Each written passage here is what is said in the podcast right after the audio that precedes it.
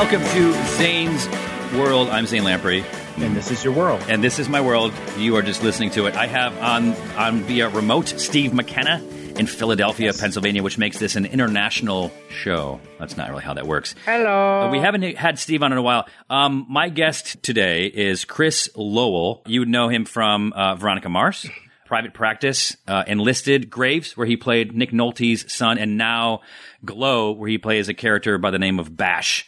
And Bash on so Glow is Gorgeous Ladies of Wrestling. Awesome. Does that resonate with you, Steve?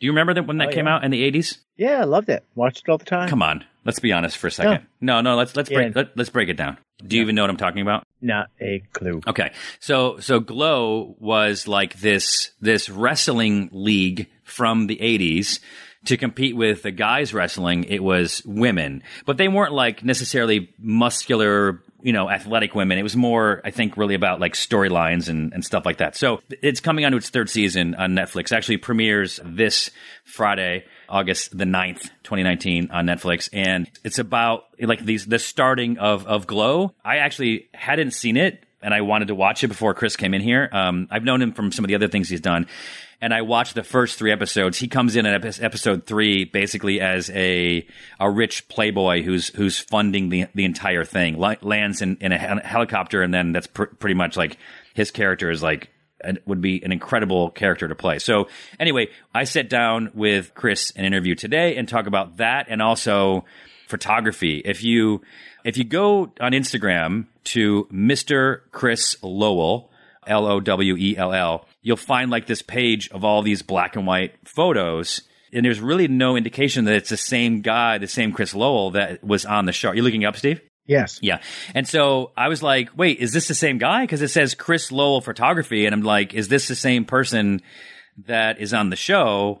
I, I, I was not convinced. And then I went through, and because I had seen an episode, I recognized one picture, like a, one of the color pictures as uh, the cast of of Glow. But he takes all these pictures. He's a photographer, and he'll tell you in this interview how he got into photography. And he shoots, still just shoots on film. Doesn't take pictures with his iPhone. Doesn't use a digital camera. Um, just just Very film. cool. Yeah, you're looking through his stuff.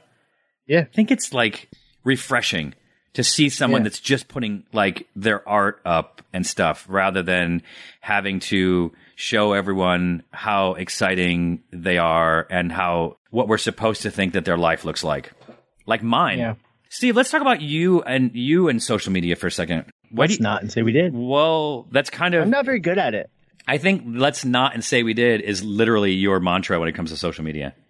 Yeah, I think so. I, mm-hmm. you know, that's about right. I just, I, I just can't get into it. It's, it's, Why? it's like, hey, look what I'm doing, and you're not. Hey, look right. But is that- and you're not? Well, come on. I don't want to feel like I just fed you that and that's your reaction. What what's like what what's your real adversity to to being involved on social media? I mean, you here's the thing. Like someone like like Chris, he's an actor, so he's playing different characters. So it makes sense for him to just not really be engaged in social media because he's an actor. He becomes a different person in every show. So you, you would almost want the character to have an Instagram rather than him. That'd be that would probably be more fun. But like for for us, we I Steve, thought of it like that. That's why you're kind of like a social media master, and I'm not. well, I don't think I don't think I'm a master. I mean, Uh, you're pretty good. I think I'm pretty. I think I'm pretty good. I think I'm pretty good. But like, it's it's for my brand, you know, for this podcast, for adventure, for the shows. I feel like it's it's it's necessary for me to stay active on social media, and um, I like to think that I'm not anybody different on social media than I am in, in real life. Right. Sometimes that's the case. I think certainly when I put a picture up and I talk about why I put the picture up or what that picture means to me, I think that that's where it resonates with people. Like, yeah, they just want to know who the real person is. But Steve, you you posted on social media. Let's say that right now we're in the ninth month of the of the year, and so mm-hmm. far this year you've posted how many times? I don't know, ten, eh, something and, like that. And so why did you did you think about it today? Did you think about it in the past week that maybe I you posted should something yesterday. you posted something? Yeah. I'm not really active. What'd you post? I post um, kind of a little teaser to my new Fix Mix T-shirts that are coming out. Oh my god! So Yeah. that so that on again, off again, off again, on again, on again. It's on again. It's on again. you know, you know more than anyone. It's it's hard to bring something to market. It's hard to get everything lined up. It's hard to make everything work. And you know, we've we've had our struggles, but it looks like, you know, it looks like things are going to be good. What's your Instagram? Steve McKenna.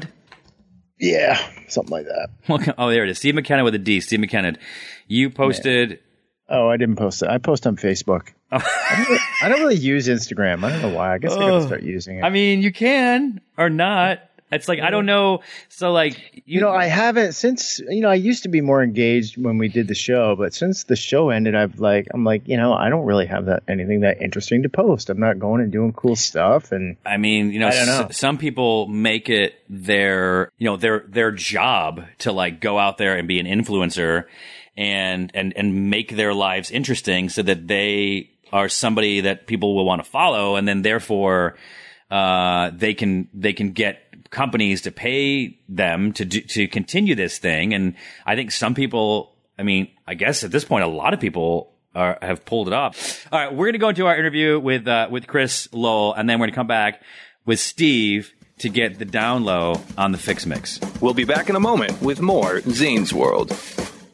Holiday tips and fun facts from Paul, Kristen, and Dexter at Total Wine & More. My friends still rave about the Prosecco I brought last year. Let me help make your Friendsgiving unforgettable. Bordeaux is one of the world's most popular red blends, made from Cabernet, Cab Franc, and Merlot. It also makes the perfect gift for your picky boss. Having turkey and all the fixings? I suggest an easy drinking Pinot Noir. For white drinkers, try an unoaked Chardonnay. Whether you're entertaining or just bringing the wine, we'd love to share our always low prices and ridiculous selection with you this holiday. Now offering same-day delivery at TotalWine.com. Cheers! If you're a pro, you aren't just climbing ladders all day. You're lugging them from here to there and everywhere. So you want one that's lightweight, but it has to stand up to heavy use. The new Werner Multi Position Pro Ladder has five configurations that keep you stable.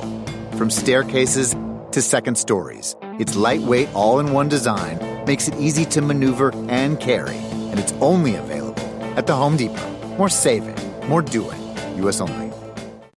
Hey, Jordan here. I know a lot of you create your own podcasts, and a lot of you already have one like me. I obviously love what I do. It's taken a lot of hard work to get to this point of success. You shouldn't have to pay fees for platform hosting, distribution, analytics, or fees to create a podcast. You need to be able to focus on producing the best show possible. Now, Podcast One, that's the network I'm on, they have Launchpad Digital Media, or Launchpad DM for short. So it's free, includes unlimited hosting, full control of distribution. You have access to a full dashboard with analytics. Again, totally free. You own everything, by the way. You own your content, you own your subscribers, no tricky stuff there. And you get your own show page on launchpaddm.com for people to listen to and subscribe to your show. It's the only hosting platform brought to you by the leading network, Podcast One. Podcast One will promote the site, drive people to discover your podcast, and if your show grows, you could even be invited to join Podcast One's all star roster, which includes people like Adam Carolla, Kaitlyn Bristowe, Shaq, Lady Gang, and of course, me, Jordan Harbinger. I'm there too. You also get access to their production and sales support. So, with all this completely free, don't use other hosting platforms. Why would you need to? Learn more or sign up now at launchpaddm.com. And don't forget to check out The Jordan Harbinger Show. Welcome back to Zane's World. All right, so I hadn't seen Glow. Okay. Don't get mad at me. I can tell you you have a bad temper. Yep. I sat down and started watching it last night, mm-hmm. and I was like, okay, this is amazing. Like, why haven't I watched this before? It's so good. It's so good. I don't know what to compare it to, but in I don't know why, and I should have expected it from Netflix, right? To put something amazing together.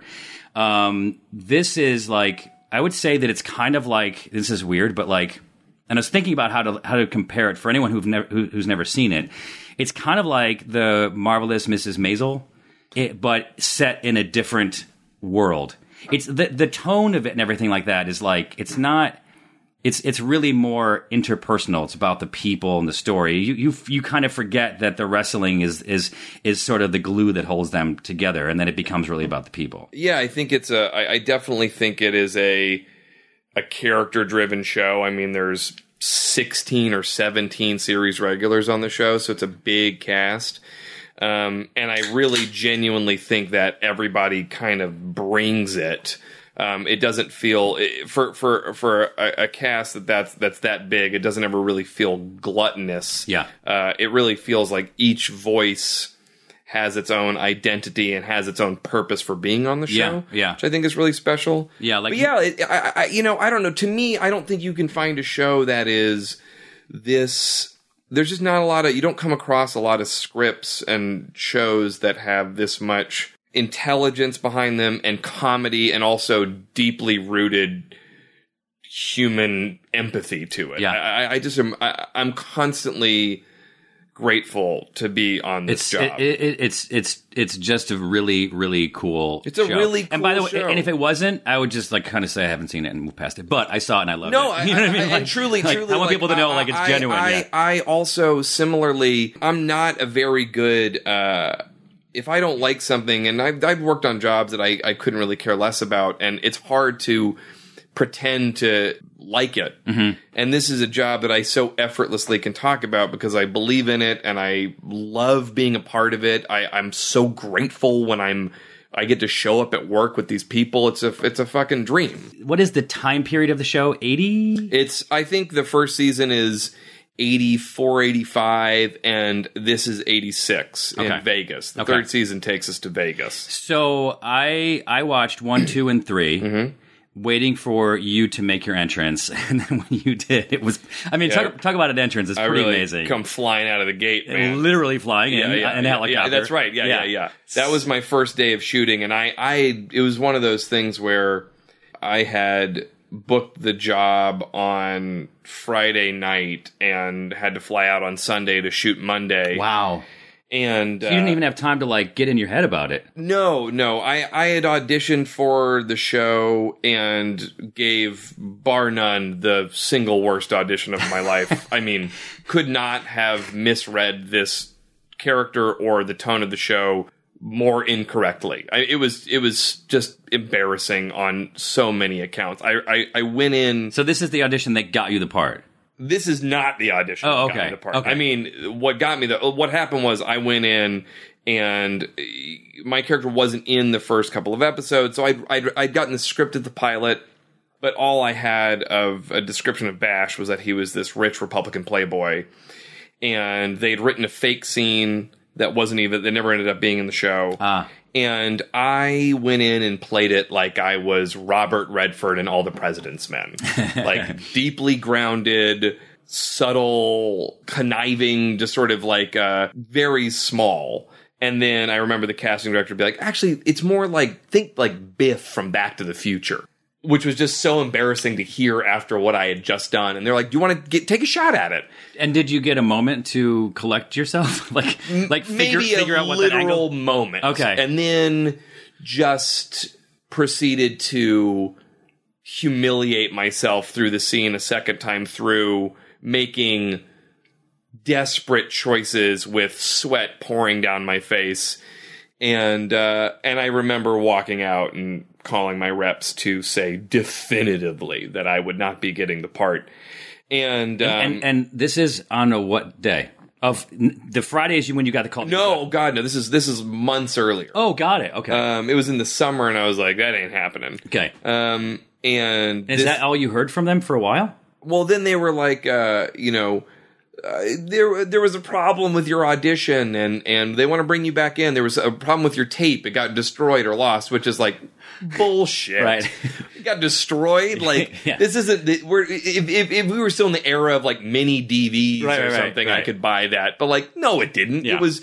I'm sure casting took pity on me and immediately erased the garbage I had just given to them. Which would be amazing. Which w- well, you know, I, I I made a film a few years ago, and I remember there was an actress who came in who I was very excited to see, and I was very effusive with my uh, with communicating that. I was Mhm. like, oh, I'm so excited to to I, I've just been so excited for you to come in, and I'm a big fan of your work, and and I was saying that um, with the intent of disarming her and allowing her to feel like she's. It's what I would want to hear as an actor coming into a space. Mhm.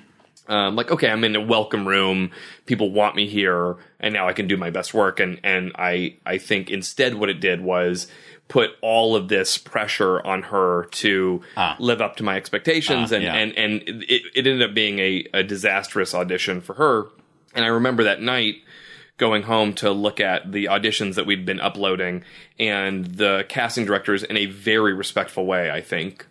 Yeah. her audition just never was up and i think it was them protecting the actor which is something that i f- what would really appreciated. And so i remember that happening and i was like that had to be what happened here. There's no way that they would show this dog shit audition that i just gave to anybody and um Do you think that they?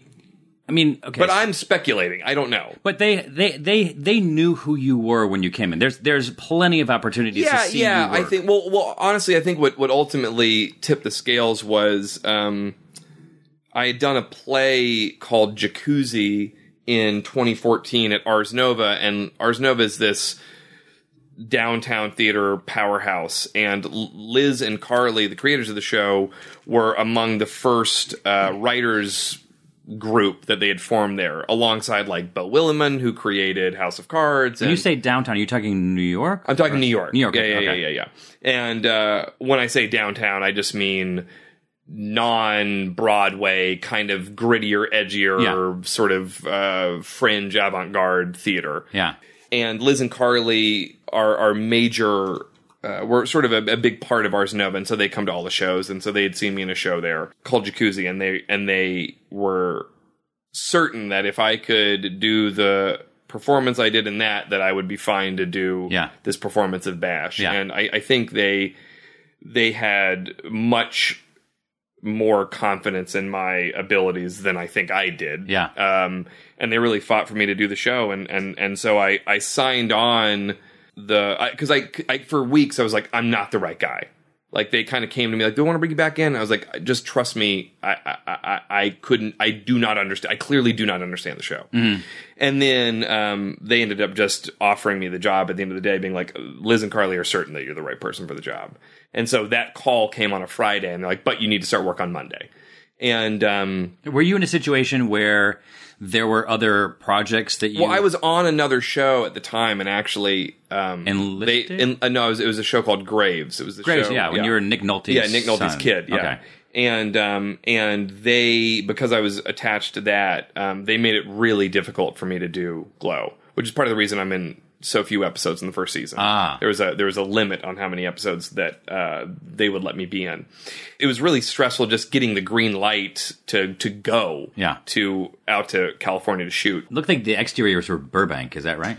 Where do we shoot the the exteriors were Somewhere beautiful, a beautiful part of Los yeah, yeah, real. So no, they were they were like they were about forty minutes north of the city. Yeah. Um. Oh, you mean, you mean here? yeah, yeah, yeah, yeah, yeah, yeah. You mean where we are? No, Yeah. no, no, no, no. They definitely were not in Studio City. We were we were pretty far out. You, Um, yeah, pro- I think probably near like the Burbank airport or something. Yeah, it- I think we were near the Burbank airport. Yeah. Um, and then for this season, so much of it's set in Vegas, but there is really no remnants of 80s Vegas that you can find anymore without having to paint out 2019 Vegas. Right. And so we found a hotel out in Pomona by the Ontario airport. And so in, in California still. Yes. Wow. And the hotel was in the process of being completely gutted. Mm-hmm. And so they couldn't really rent it out at all. And so they allowed uh, the production team to f- turn the exterior into neon 80s Vegas and leave it up for the entirety of the shoot. Wow. Which is not an easy thing to find. Yeah. So all of our exteriors were out. I mean, now the the the other irony of it is it's it's like a blessing that we were able to find a freaking building that would let us put up this crazy ridiculous neon and signage Oh, and- because that's where the the competition is also at that hotel. well well the third season sets it takes place in Vegas so Uh-huh. it's the casino Where where, they the show have the thing. happens Yeah, got it. Okay. but the downside is that's where we shot all our exteriors and we're shooting all of our your exteriors by a fucking airport. Yeah. So every ninety seconds we're having to hold for planes Yeah. or trains or traffic. Yeah, yeah. But uh, but yeah, so that's where we shot. We we shot the entire season in in Los Angeles, and we shot downtown too a lot. So all three seasons in LA. yeah, all three seasons we shot. in Where do LA. you stay when you you because you live in New York? I live in New York, so uh, you know, dude, it's Airbnbs, man. I'm Airbnbing for months on end, which Mhm. is, I, I got to say, uh, tough. Okay. You know, I think most people when they Airbnb, they, they're expecting you to stay for like a weekend, Right. You know, but when you're there for months and it's and you're trying to cook and you've got like four forks Yeah. and like one pot with no lid Yeah. and you know what I mean, all the knives are dull. It, it- it's a it, it's it's a it's a it's a weird way to do it. When you're in a hotel, I've been on jobs where you're in a hotel for two months, Yeah. which is also kind of its own weird thing. But you're it, what's nice about it is you're constantly being reminded that this is not your home, Right. That this is a place that is like a transient part of your life. Um, You know, I when I travel, I my wife and I and me even before that, uh, I was always a hotel guy, and I don't. I'm not really a like a bed and breakfast, which I think was the predecessor to Airbnb. Yeah.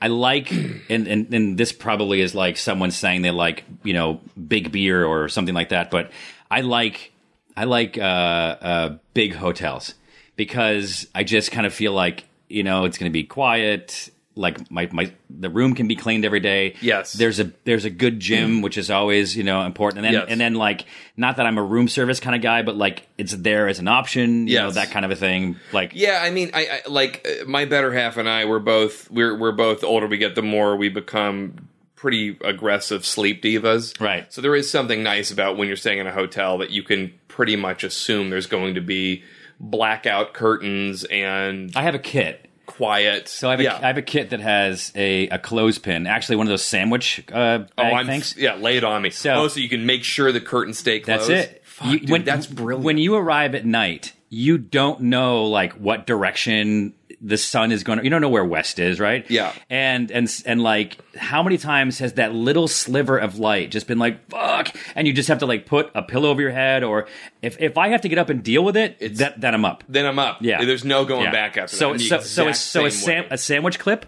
Great. And uh, and of course I have earplugs. That I, I, that's very diva of me as well. Yeah, I, got earplugs and an eye mask, but I don't. eh, it never.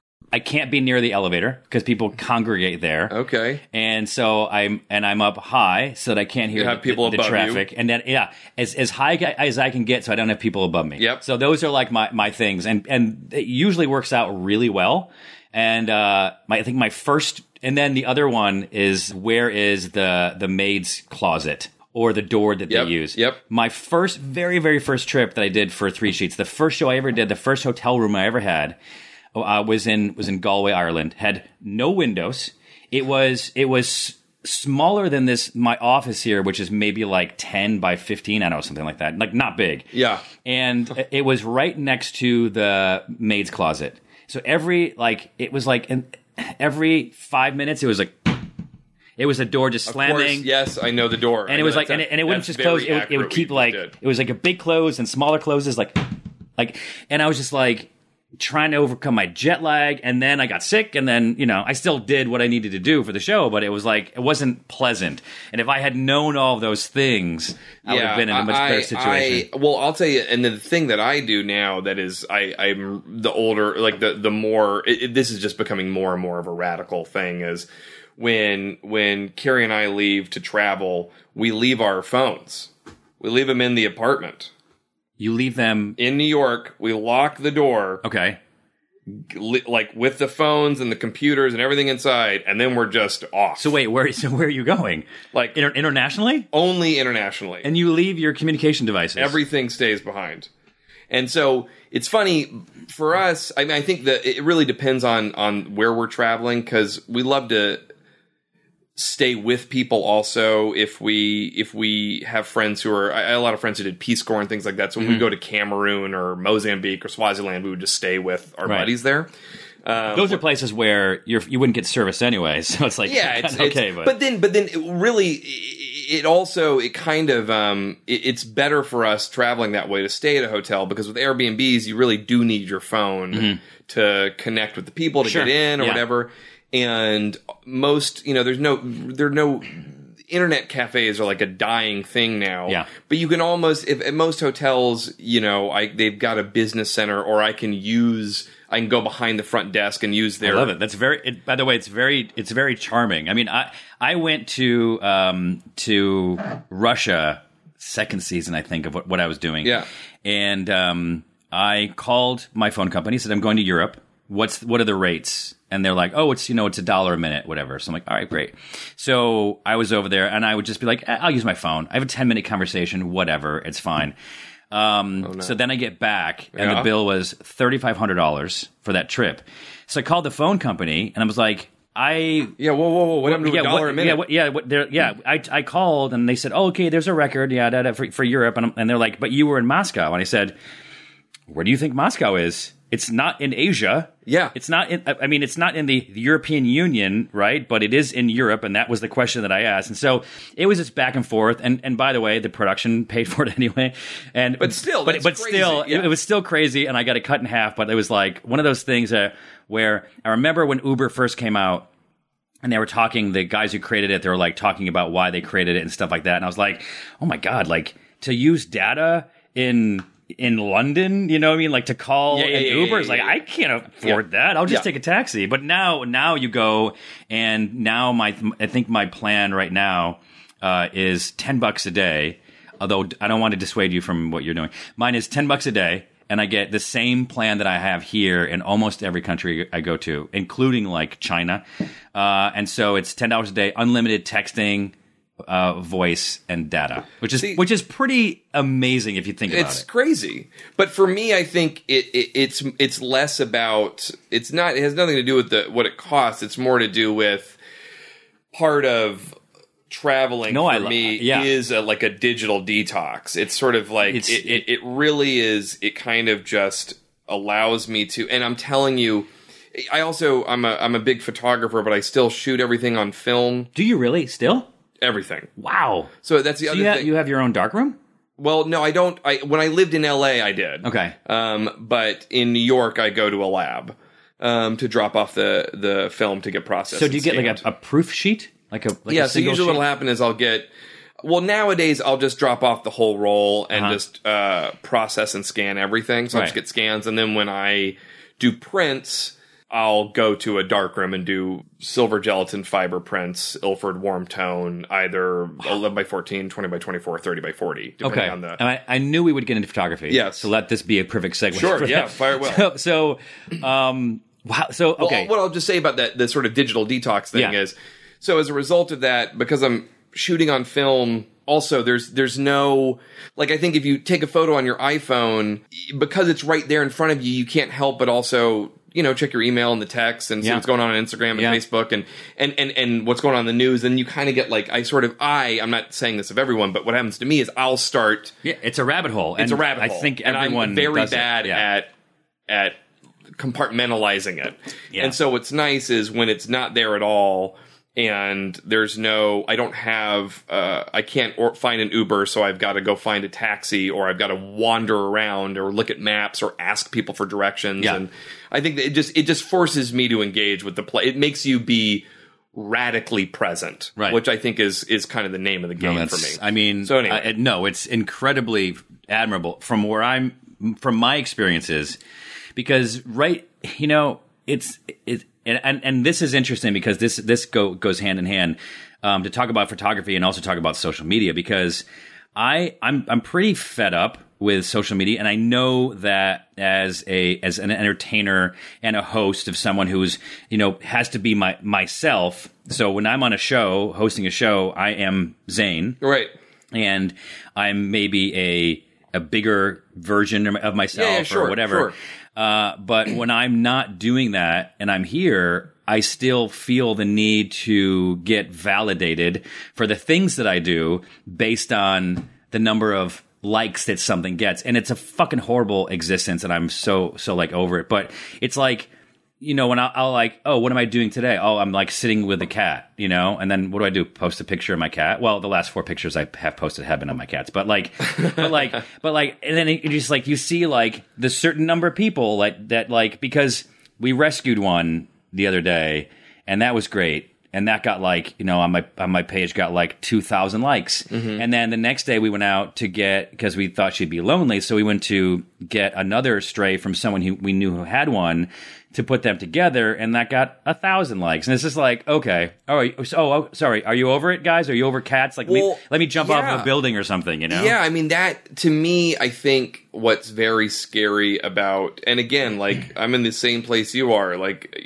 I don't want to feel like a relic that is just denying that change is happening and Yeah. that social media is a thing. Yeah.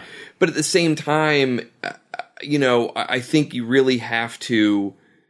I think it, it's such a new technology that people don't know how to set parameters for themselves. Yeah. And I've seen one of the things that always uh, befuddles me is um, with actors specifically. You know, I think it's important to to maintain um, a, a sense of mystery, and I don't mean that uh, or, or, or distance from. And, and all I, what I mean by that is if people become obsessed with you as you on social media, then it's then I feel like when you try and act, they don't want to see the character; they want to see more of you. Mm-hmm. And so I think feel like it almost limits your ability to do your job. Mm-hmm. Um, and then going back to your thing about the likes, I, I, I, I, I, I one thing that I always sort of struggle with is, you know, I've I have friends who have also like their relationships are a big part of their social media presence. And I remember working th- with this one actor who was in a really bad mood and he'd just gotten engaged. And I was like, "What's is everything okay?" And he's like, "Yeah, well." And he pulled up this photograph that he had posted of the engagement rings or something. And he's like, "And it only got you know Oh, no. eleven thousand likes, and by this point we should be up to like forty thousand likes." And I just remember thinking, That's "Dude, like is about. relationships are tough, and why are you allowing them in thousands Yeah. of strangers oh. to affect how you feel about your marriage like that like that just seems that I, I I'm not ready to to share that much of I, I just don't know if I want that many that's a lot of cooks in the kitchen. No, it's, You know what I yeah, mean? Yeah, Well, Instagram's also doing this thing which I'm curious to see how it's going to affect where they're eliminating them. where they're yeah they're not showing likes and on one I, I don't know if it's because they're trying to curb uh, online bullying and, and the way that it's affecting youth culture i do think that is part of it i also think that um, they're trying to get advertising dollars back because i think all these you know social media influencers are taking a lot of those ads away from them and so, but I, I don't care what it is. I'm kind of a big supporter of it. Yeah. I think it's like great. Like just level the It playing. seems like a bold move. You'll probably be able to see your own through your. you can see your own, Yeah. but uh,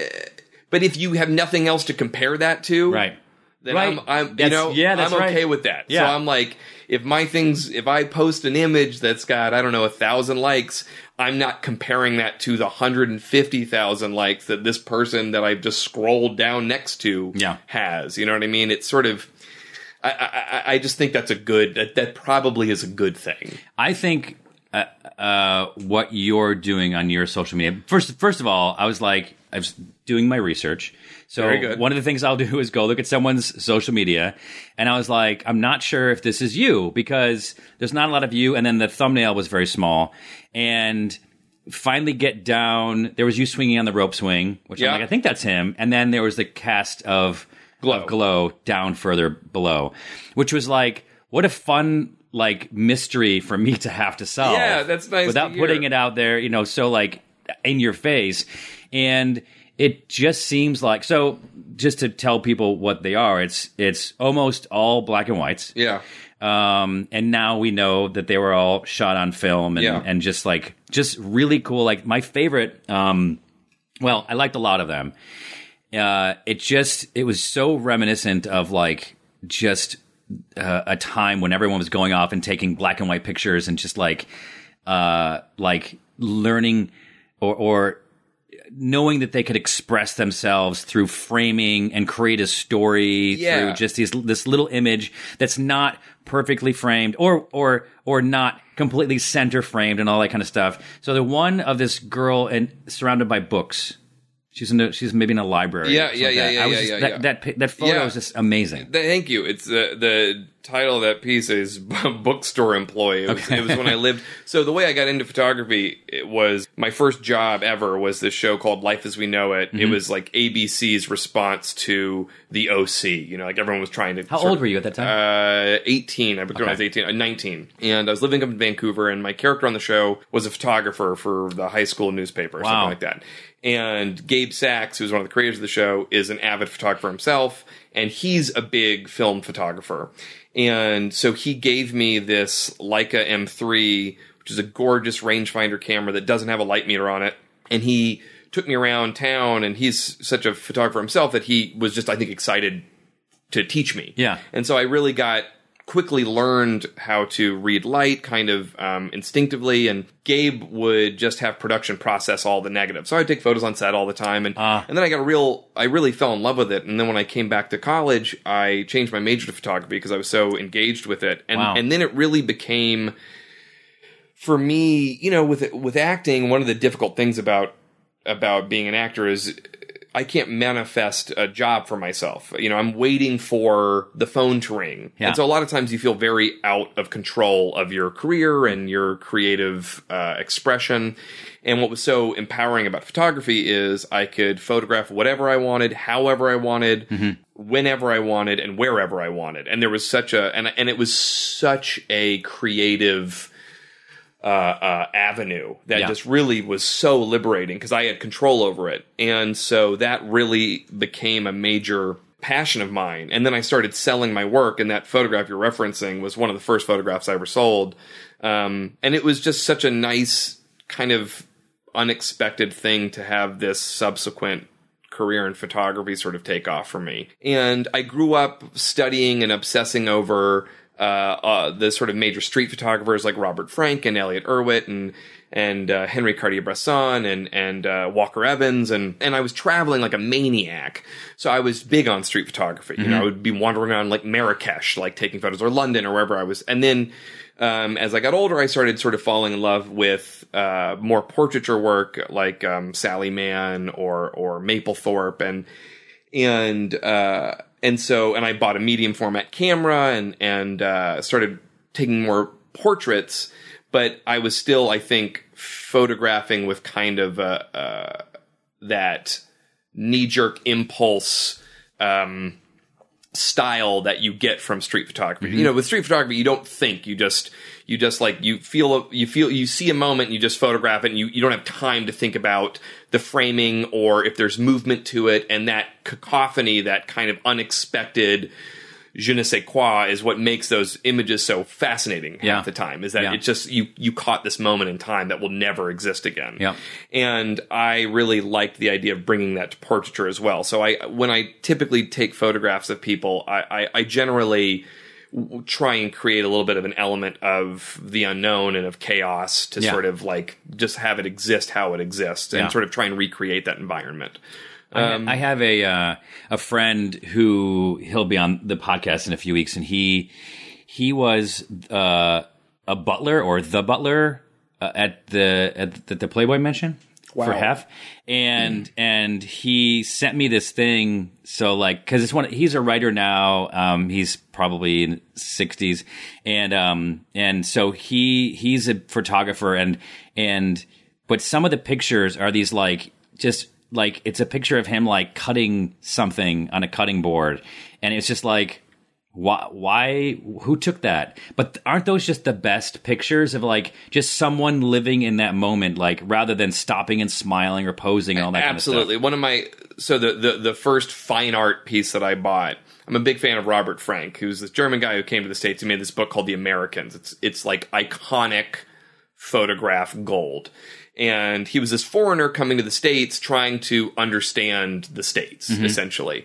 And so he was driving around through the segregated South and just sort of just just again What of- what year? um, I think it was 50s. Okay. Oh, wow. um, Jack Kerouac wrote the um, Wow. forward to the book, so Okay. it's it's very much of the Beat generation. Mm-hmm. His photographs now, if you try and buy, uh, I, I remember trying to looking into buying one, and like a damaged Robert Frank print is like ninety five thousand dollars or Yeah. something. Um, but Elliott Erwitt, uh, who's another street photographer that I love and who has this great irreverent sense of humor to his work. Um, he and Robert Frank were were good friends, and Elliott Erwitt's still alive, which is astounding to think about because I think he's like ninety Um, but I found this photograph that Elliott Erwitt took of Robert Frank and his wife dancing in their kitchen in Vienna in like the fifties. Yeah. And that's the photograph that I bought. And what I love about it is, you know, I, I think when you a lot of times when people think about what makes a good photograph, they think about the basics. Is the lighting good? Is it everything in focus? Um, can I see everyone's face? And to me, what I think makes a good photograph a lot of times is the things that you can't see or the amount of movement in the image because Right. it was shot like quickly in low light and and instead what you feel is uh, uh, uh, the emotion of the image and s- to- sort of to your point it's this candid photograph that you that's half the frame is a doorway Right. and they're in the corner of it having this moment that you know was so fleeting and that to me is like such a, a, a gift to kind of get a, a vantage point Are you when when you have that? So I've seen like looking through your photos, and and I've started following you. And by the way, uh, anyone who's listening should too, because I think it's it's it's when it pops up in your feed, it's gonna be so refreshing compared to everything else that's in there, like the look at me stuff. That, yeah, well, that like, yeah, well, so when I got into when when I was sort of getting pushed to uh embrace social media because until like four years ago I had a fucking flip phone, which right. which which at the time made things really simple. Mm-hmm. Um, but I think at a certain point, I, I, you know, if you see someone take a flip phone out in 2019, it's like y- y- you won't. Everyone rolls their eyes, and Yeah. they should. Because Or you're- you're or just- or you think how like how cool that is. So so okay, so you have well, so when I got social media, I do have I have an, is I have an iPhone? iPhone yeah. And and and do you not take photos with it? I don't take any photos. Really? Not one. I mean, I, I take photographs of like um, uh, UPS tracking. Numbers. Right, right, right, right. Um, And do you and so I see you have your you emptied your pockets, and Yeah. and you don't have your you don't have your camera. Do you not like? Is it not with you on a daily basis? Uh, it, it normally it, it depends. I, I typically I, I I brought it to set a lot on Glow. Mm-hmm. I usually have something with me. Today I I I can't like th- I, I get so nervous doing press that I've just like got to focus on this only. Um, oh, I can't believe I'm being called press. Uh, No offense. I hope no, that's no, not a- no, no. I- I- it's I- no. It's like, oh God, I guess I am. Uh, the thing that you didn't realize, and I, may, I probably should have told you, is Bodie is my dog. If I would have mentioned Bodie, you probably would Oh, have taken taken no a pic- question, camera. dude. When yeah, when Chewbacca answered Yeah, the door, yeah. I, I was like, I, I could not believe It's that. my it, it's my favorite thing whenever someone comes over and does the podcast and they come to the door. He comes, they open the door. He like walks past everybody. That's like his thing. yeah, the most blase. But I, I yeah. love seeing people's reaction because because I would have the same reaction that people have. If someone like so I'll walk the dog around the neighborhood.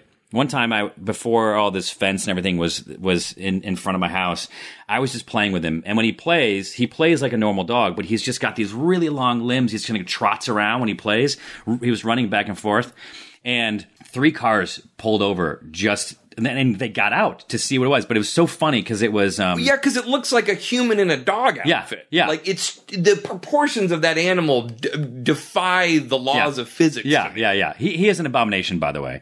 But but so it was funny because it was it was Nicole Richie and and her husband Joel Madden. Is that right? Okay. And then Oscar Nunez from The Office. Okay. And then and then and then and then and then another person. You, and it was like they just saw this and they pulled over. and There was three cars, and I just, it was so funny. Whenever this would happen. Whenever we would play like this, cars would stop because this is sort of a busy-ish kind of intersection. But when I walk around and stuff like that, it's like people don't care if I'm on the phone. They're like, "What? What is that dog? What kind of dog?" 'Cause- Yeah, and I would do the same thing. Well, your dog's like it's like David Bowie. Yeah. You know what I mean? Like like David Bowie. It's If, if. I came to the door, David Bowie would walk right past me because I'm another person, but I would stop and stare Yeah. because fucking Dave, an alien, just walked past me. You know what I mean? Yes, who's deceased, uh, which would be weirder. But like if, but he, I think Bodie is he's about 170. Okay. Uh, he he's on his back legs. If he kind of if he stands up straight, he's about like maybe six six four ish. Yeah. but he That is psychotic. it, it is. It's it's yeah. He he'll be next. yeah, yeah. your dog has my dream physique. If I could be 170 and That's 6'4, true. I'd be Yeah, fucking but- yeah, happy yeah, but- Like, with that much facial hair. But he's five, right? So so he's seven. So he's forty nine, right? So now now he's like a little slower to get up. So there is an age where you're thankful that you weren't tall because then you know your grandpa who was always sitting in the chair because his his knees hurt. That's right. That's true. I guess. Yeah, like knees, hips, spine. I'm, ju- I'm just trying to justify five five eleven on, my hey part. man, so. I'm, I'm right there with you. Okay, you're preaching to the choir. First of all, what percentage of people still shoot on film? Oh, what are you talking? Are you talking about motion capture? Like you talking about like film and Well, television? or are no, you talking no, about no, no. I'm talking about your photography. Like buying the equipment and getting it processed just has to become more and more difficult. Do you think at some time it's going to go away? Uh, you know, I- I think I was more afraid of it going away 10 years ago than I am now. I Mhm. think there's been, I think. You have a stockpile of like film and I, I paper? don't. I, I had a stockpile of some things. I, I had a stockpile of some printer paper. I had a stockpile of Polaroid film for a long time. Mm-hmm. I had a stockpile of Kodak Vivid Color, which is something Yeah. that they don't make anymore. But really, I, I think that one of the things that's been great about this sort of onslaught of technology in the last few years is it's created a, a, a secondary responsive uh, generation of people who are running back to things that are more tactile, Yeah. whether it's vinyl or or film. I mean, I think there's something really to be said about uh, a, a, a medium that you can actually hold. I think a lot of the things that you know, the iPhone turned everybody into a photographer, but I still think that a lot of people don't know what to do with these photographs. Right. You know, like like, are you going to print these out? Are you going to hang them on your wall? Are you just going to share them? Is Mm-hmm. that how they are meant to exist? That's why it's like some of the digital cameras they have such high resolution, and you're just like, but but for what? To what end? Like, what are you intending to are you putting them on a billboard? Or, yeah, you know? exactly. And I, I also think you know, to me, and it's so it's so cheesy, but like philosophically, when you photograph something digitally, it's much more of an editor's medium. Sure. because you you sort of spray and pray, right? You like. Yeah. f- shoot a bunch of images and then you're kind of constantly checking them and and you're like all right well I'll put this into Photoshop and I can tweak Yeah. the the Yeah. highlights and I can make it look exactly how I want it to look and maybe I'll put it in black and white if I want to and um, boost the contrast and I'll paint this out uh, and there's something about I love the honesty of film and also the kind of magic of it. And what I mean by that is like when you take a photograph, you have no idea if it if it came out. Right. Did I did I get the moment? Did I miss it? And for me, there's something that feels like when I get the photographs back, and there's plenty of times where oh, I, I- will I remember, remember, yeah. taking a picture and thinking I'm getting so excited to Yeah. see that negative, mm-hmm. and then looking at it and being like, oh shit, like I was the the f stop was way off, or or I missed it, or it's not nearly as powerful as I remember it being. Right. The framing is off or something. But for for for every one of those, there's just as many moments of like, oh my god, this takes my breath away. Like, And and do you have like shows? You do like yeah, yeah, yeah. I, I, I um. Uh, the first show I had was actually in Los Angeles. It was called "Rendering the Ordinary Extraordinary," and it was at the Walter Maciel Gallery um, down on Robertson in 2007. And then I Oh, wow. co-hosted Photo LA with David LaChapelle in 2010. And then um, the last show I had was called 31 Days, and it was at Jackson Fine Art in Atlanta, opposite uh, Vivian Maier, who is this fascinating photographic kind of legend in her in her own right. And um, and so yeah, so I, I sell my work. Um, I do limited edition silver gelatin prints. The thing that's really cool about silver gelatin is again. It can only be you can only do silver gelatin prints if it's film and if it's black and white film. So there's something about knowing when you come in to buy, and it's also the most archival. Uh-huh. So even in all the advances that have been made with with digital photography, and I think color it, when it comes to color, everything's printed digital now because it's the most archival way to do it. But for black and white, there's still nothing that competes with film. It just is. my uh, interesting segue, but my one of my friends growing up, his father was a radiologist Okay. in Syracuse, uh, and they, uh, him and his partners had the biggest, you know, radiology firm or whatever, what is hospital in in the area, and so um, they would process a lot of a lot of film, and at the end of whatever time period this was, they would get all of the the silver that wasn't being used in know, on the film, Yeah. and they would turn it into a, a bar. And so each partner at certain times No of the year, way, yeah, dude. So so he had like it was used as a paperweight in in his like just in one of their studies or something that. He had a full silver bar. I'm using my hands, but like uh, I'd say like mass wise, the size of like a a, a can, a soda can, but it was you know squared off, whatever, Uh-huh. yeah, and then yeah, it, and it, had, it was stamped like 0.999, whatever. That's but so cool. But because if you think about the silver nitrate, like you know there are pieces of Yes, I've yes. thought about doing that with Goldschlager. okay, I love it. like every, everyone thought was like, wait, how much? How much? How can I take all the gold out of that and turn it into a bar? But it was, but yeah, it was it was sort of interesting, and then that made me realize and appreciate it. Like, oh yeah, it's actually you're using silver nitrate. You're using silver. Yeah, yeah, yeah. And basically, I don't know what the the principle is. Like, some of it sticks and some of it doesn't, and so and some, Well, some it's, ends it's up in the amount- wash or it's, something. it's also you, you're putting it in all these chemicals that like that like it. it there's still such. I, I I know it's a chemical process. There's still something that is so truly. Every time I do it, it kind of blows my mind. When you dip a piece of blank paper Yeah. in the developer and s- standing in the red light, you watch this image come Yeah. out. I mean, it's freaking magic. yeah, yeah. Freaking crazy. It's funny because I so I studied I was an art major in college, so I took some photography classes. And back in the day that was, you know, I mean, digital hasn't really been here for that long. And so that was it was all your darkroom time and, you know, Oh and, yeah, and, and like I mean, when I was studying photography, it was still all the darkroom stuff. yeah. Um, And so and so you'll never do you have a digital? no, and and what happens is it. people all the time will give me their you know Canon 5D or something and Yeah. be like, "Chris, take a shot," and I'm like, I have no fucking idea how to use this. There is nothing. You just push the button. I guess, yeah, I, I, but like, I just don't. But half of them don't even have viewfinders anymore. Yeah. You're like looking at that little Yeah. uh, uh, screen. Yeah. I, I don't know how to do that shit. I, I, it's so embarrassed. You sound like an old man. I do. I sound like What old is man this Lowell. thing yeah, here? yeah, yeah. What is this doohickey? So talking about your travel. Yes. You grew up in Atlanta. Grew up in Georgia. Yep. And and did you in Atlanta, Georgia? I mean, Mm-hmm. Atlanta. Okay. From there, you went where to to school? Yeah. So I, I went to an international school in Atlanta, which is I think I saw big- that. What does a- that mean? Here's what it means. The it, it, it really in Atlanta, what it means is you know Atlanta's a big corporate hub for a bunch of international corporations, Ah. Coca Cola, Delta, UPS, and so it's got a huge international population. And I think one of the ways that they would entice people to come to Atlanta from wherever they're coming from, wherever any of their employees are coming from worldwide, is like, and we have this school that we can put your kids where everyone will speak the language and it, it's like a language immersive place. Okay. So everybody that I went to school with, I'd never left the country and everybody there was trilingual Yeah. and grew up in, you know, uh, South Africa before they moved to Swaziland and Yeah. then they lived in Brussels and then Santiago and now here they are in Atlanta, Georgia. Yeah. You know, everybody kind of had that story, you know. Did that really like get bite you with the travel bug of wanting to see where these places? Big time. The first time I left the country was my geography teacher, Mr. Nyangwi, was going back to Kenya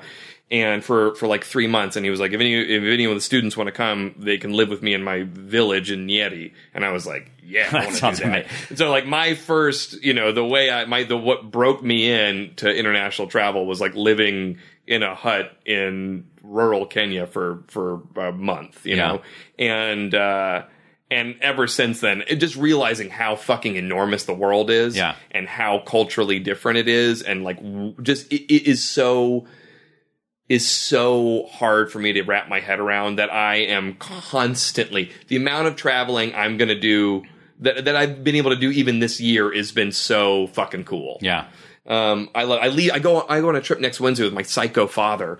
He and I never traveled together ever. Where you going? Okay, so David Lowell, very complicated individual. Um, he's left the country like three times. He's been to like Switzerland, uh, London, Vancouver. Like he's not a big international. Was he a corporate guy in Atlanta? No. Okay. No, no. Nothing about my father is corporate. He's he's a trailblazer for better or worse. He's a diehard Donald Trump supporter also, Hmm. which makes which I think the the the most uh, loving thing we've ever done for each other in the last few years, and it really is it really is kind of moving to me, is because I'm an outspoken liberal and I I wear impeach sweaters around, Mhm. and I, I, I, I, I am a I protest Donald Trump as often as possible, and I've written emails to various family members over the years repeatedly, and I, I whenever my father and I are around each other, we do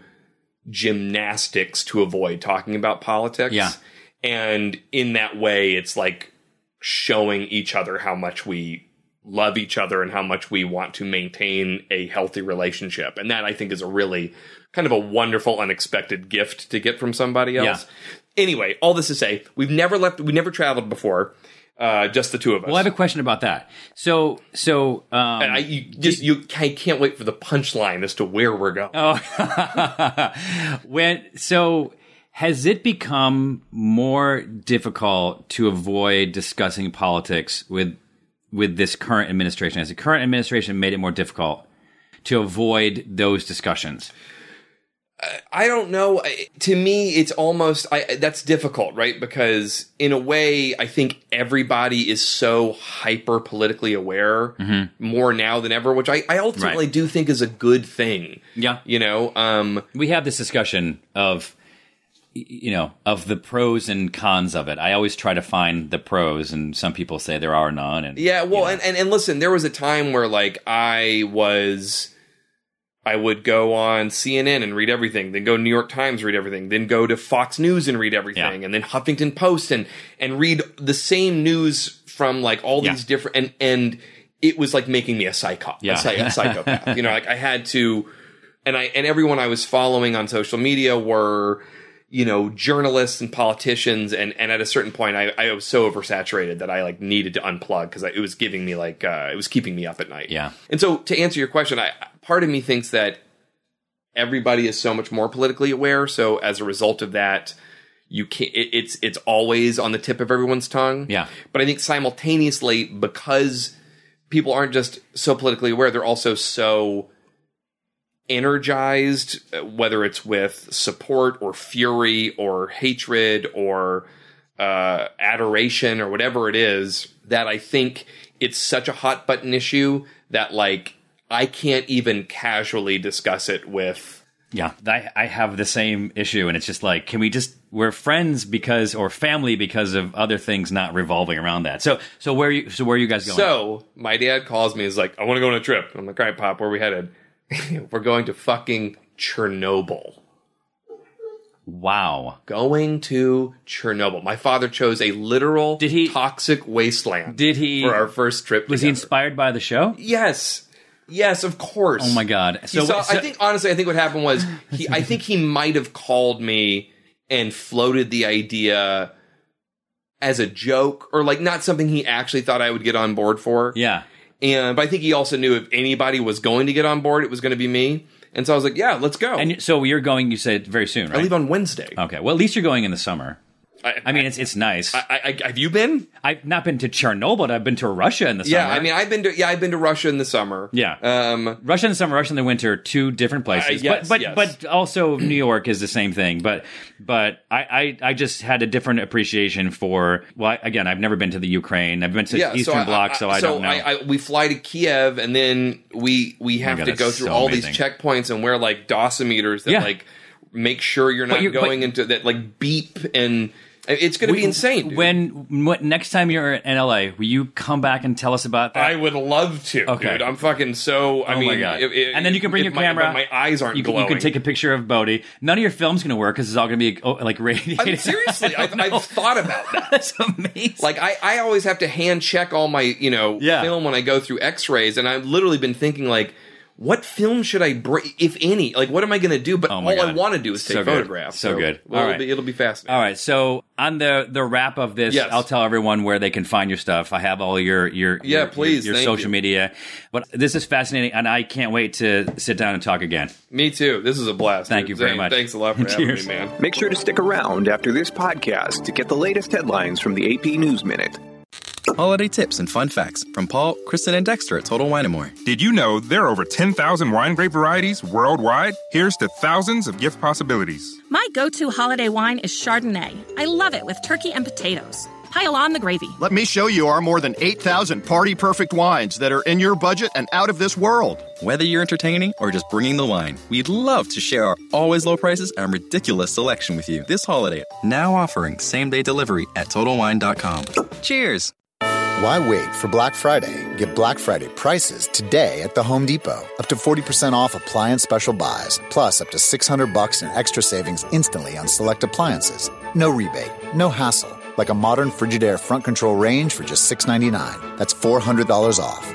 Talk about holiday cheer. Black Friday savings early. Now at the Home Depot. More saving, more doing. U.S. only supplies last. Gas extra. See store for details. Valid through December 5th. Well, you're here. Might as well join us. Welcome to Zane's World. Great interview. He sounds like a smart dude. He's a he's a really really smart guy, and and I mean, I don't know if going to Chernobyl is smart, but uh, he's a smart dude. I mean, look, I, I, I again, I cannot wait to have him come back and tell us what going to Chernobyl was like. Like, what a right. That's just amazing. He hasn't taken any any like big trip with his dad, and his dad calls him up and said, "Hey, let's go to Chernobyl." That's so amazing because he watched the See show. some amazing pictures there. They'll be. I think so. Yeah, that's what I said. Uh, Steve, uh, did you watch the show Chernobyl? I've seen a couple episodes. Yes, it's uh, You didn't get kind of dark. You didn't get I like it. Well, yeah, of course it's dark. It's freaking Chernobyl. All right. That being said, give us the download. Like, I just want to know real quick. So, by the way, I didn't even mention this.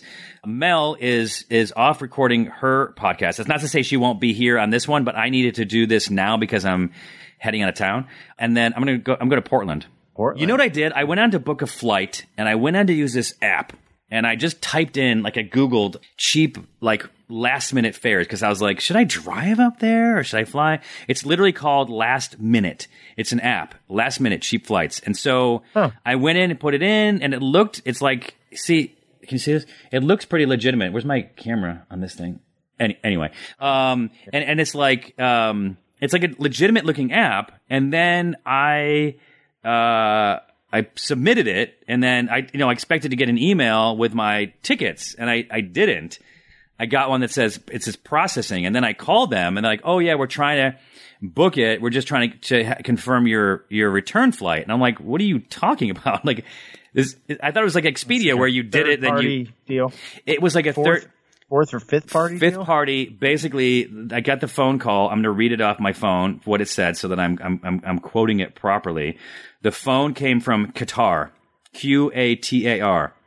Uh, and I was like, "What is going on? What did you guys take me for?" And so they they said, "Oh, we'll call you back in a half an hour," and nothing. So I called them, and then they're like, "Oh yeah, we couldn't get the return flight for you, so we're going to go, ahead and cancel." I'm like, "Oh, that's fine. I booked the thing at eight in the morning. It's now two in the afternoon. I could have done other things. Now I guess I'm just going to drive." But it's just like I don't How know. far is it?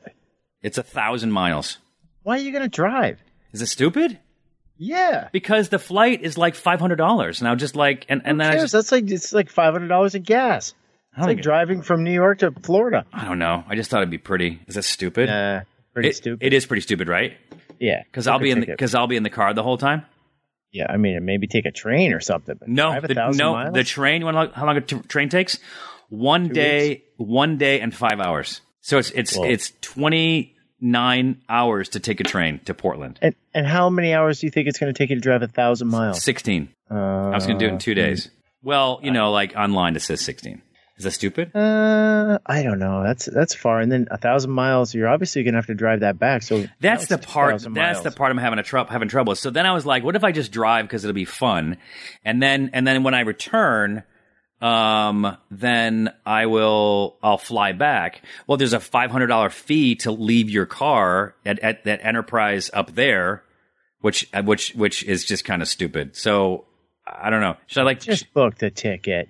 yeah, I'm not Use trying. your miles. I'm not trying to be. I'm, I'm not trying to be cheap. I'm trying to like get the the whole experience from it and just see if it's something I want to do. But Oh, I just I just figured like I could stop places along the way, and you can you know when you're driving you can clear your head and that kind of thing. I mean, you would be going all the way through California, and then Portland is what probably five hours over the border. yeah, from- some, yeah, yeah, so- something like that. But I've and been up through there. It's nice. I mean, but you're then how far is Portland from Seattle? Three hours. Mm, yeah, about that. Three hours. So so I would be driving just short of Seattle. That's what I'm saying. That is a long way, dude. I mean, not if unless you're gonna, you know, take some stops, maybe camp, maybe you know, see some p- cool places Yeah. or friends. Yeah. But I mean, come on. Yeah. I mean, just Uh, get in a car for 18 hours driving straight. You're you're gonna be whooped. I will. I will because it's and, and then I got to turn around and do the same thing coming back. Oh, you'll dread it. You'll dread it. Maybe I'll hitch. People do that. Yeah, you could hitch. That sounds safer. Hitchhike, More hitchhiking is free, right? Sometimes only, Yeah. only, only sometimes you just just costs you- costs you a hand job. Um, all right, well, uh, Steve, what's what's the skinny what's the skinny on on, on Fix Mix? The Fix Mix is Steve's Bloody Mary mix that I thought I thought he was going to have all of his ducks in a row before he announced it to the world, but he's been sort of dropping it in little pieces. Yeah, I mean it's it's coming together. We're we're slowly. We don't have a lot of money. We're we're trying to raise you know money to get this thing going, but we're putting it together. We're getting it in the the uh, packaging. We're getting it in the 1.75 liter pouch with the tap on the front coming Yeah. out of my mouth, which is pretty funny. And we're going to be at Pack Expo in Vegas Wow. in September. Wow. So I'll be uh, hosting a happy hour there in Holy the cow. booth, and uh, hopefully it's going to be a lot of fun. And we'll maybe do some other events around town that week as well. Okay. So we're trying to line all that up. Steve, I will fully support your Fix Mix. I'm excited to try it. You promised me you'd send me some samples. Of course, I'll send you a case, big case. Well, let's start small. yeah, I guess so. All right, ladies and gentlemen, Steve McKenna. Thanks for listening to Zane's World. Check out new episodes every Wednesday, exclusively at Podcast One or wherever you get your favorite podcasts. Be sure to tell your friends, and don't forget to leave us a rating and review. The Hit Reelz Channel podcast, Murder Made Me Famous, is back with all new episodes on Podcast One. Ridgway did not seem to have the kind of family that would produce a man with so much anger. It just didn't seem to fit. Join crime reporter Steve Helling as he investigates the most infamous crimes imaginable. This murder illustrates just how brazen Jack the Ripper was. Download new episodes of Murder Made Me Famous every week on Apple Podcasts and Podcast One. Holiday tips and fun facts from Paul, Kristen, and Dexter at Total Wine & More. Did you know there are over 10,000 wine grape varieties worldwide? Here's to thousands of gift possibilities. My go to holiday wine is Chardonnay. I love it with turkey and potatoes. Pile on the gravy. Let me show you our more than 8,000 party perfect wines that are in your budget and out of this world. Whether you're entertaining or just bringing the wine, we'd love to share our always low prices and ridiculous selection with you this holiday. Now offering same day delivery at TotalWine.com. Cheers! If you're a pro, you aren't just climbing ladders all day. You're lugging them from here to there and everywhere. So you want one that's lightweight, but it has to stand up to heavy use.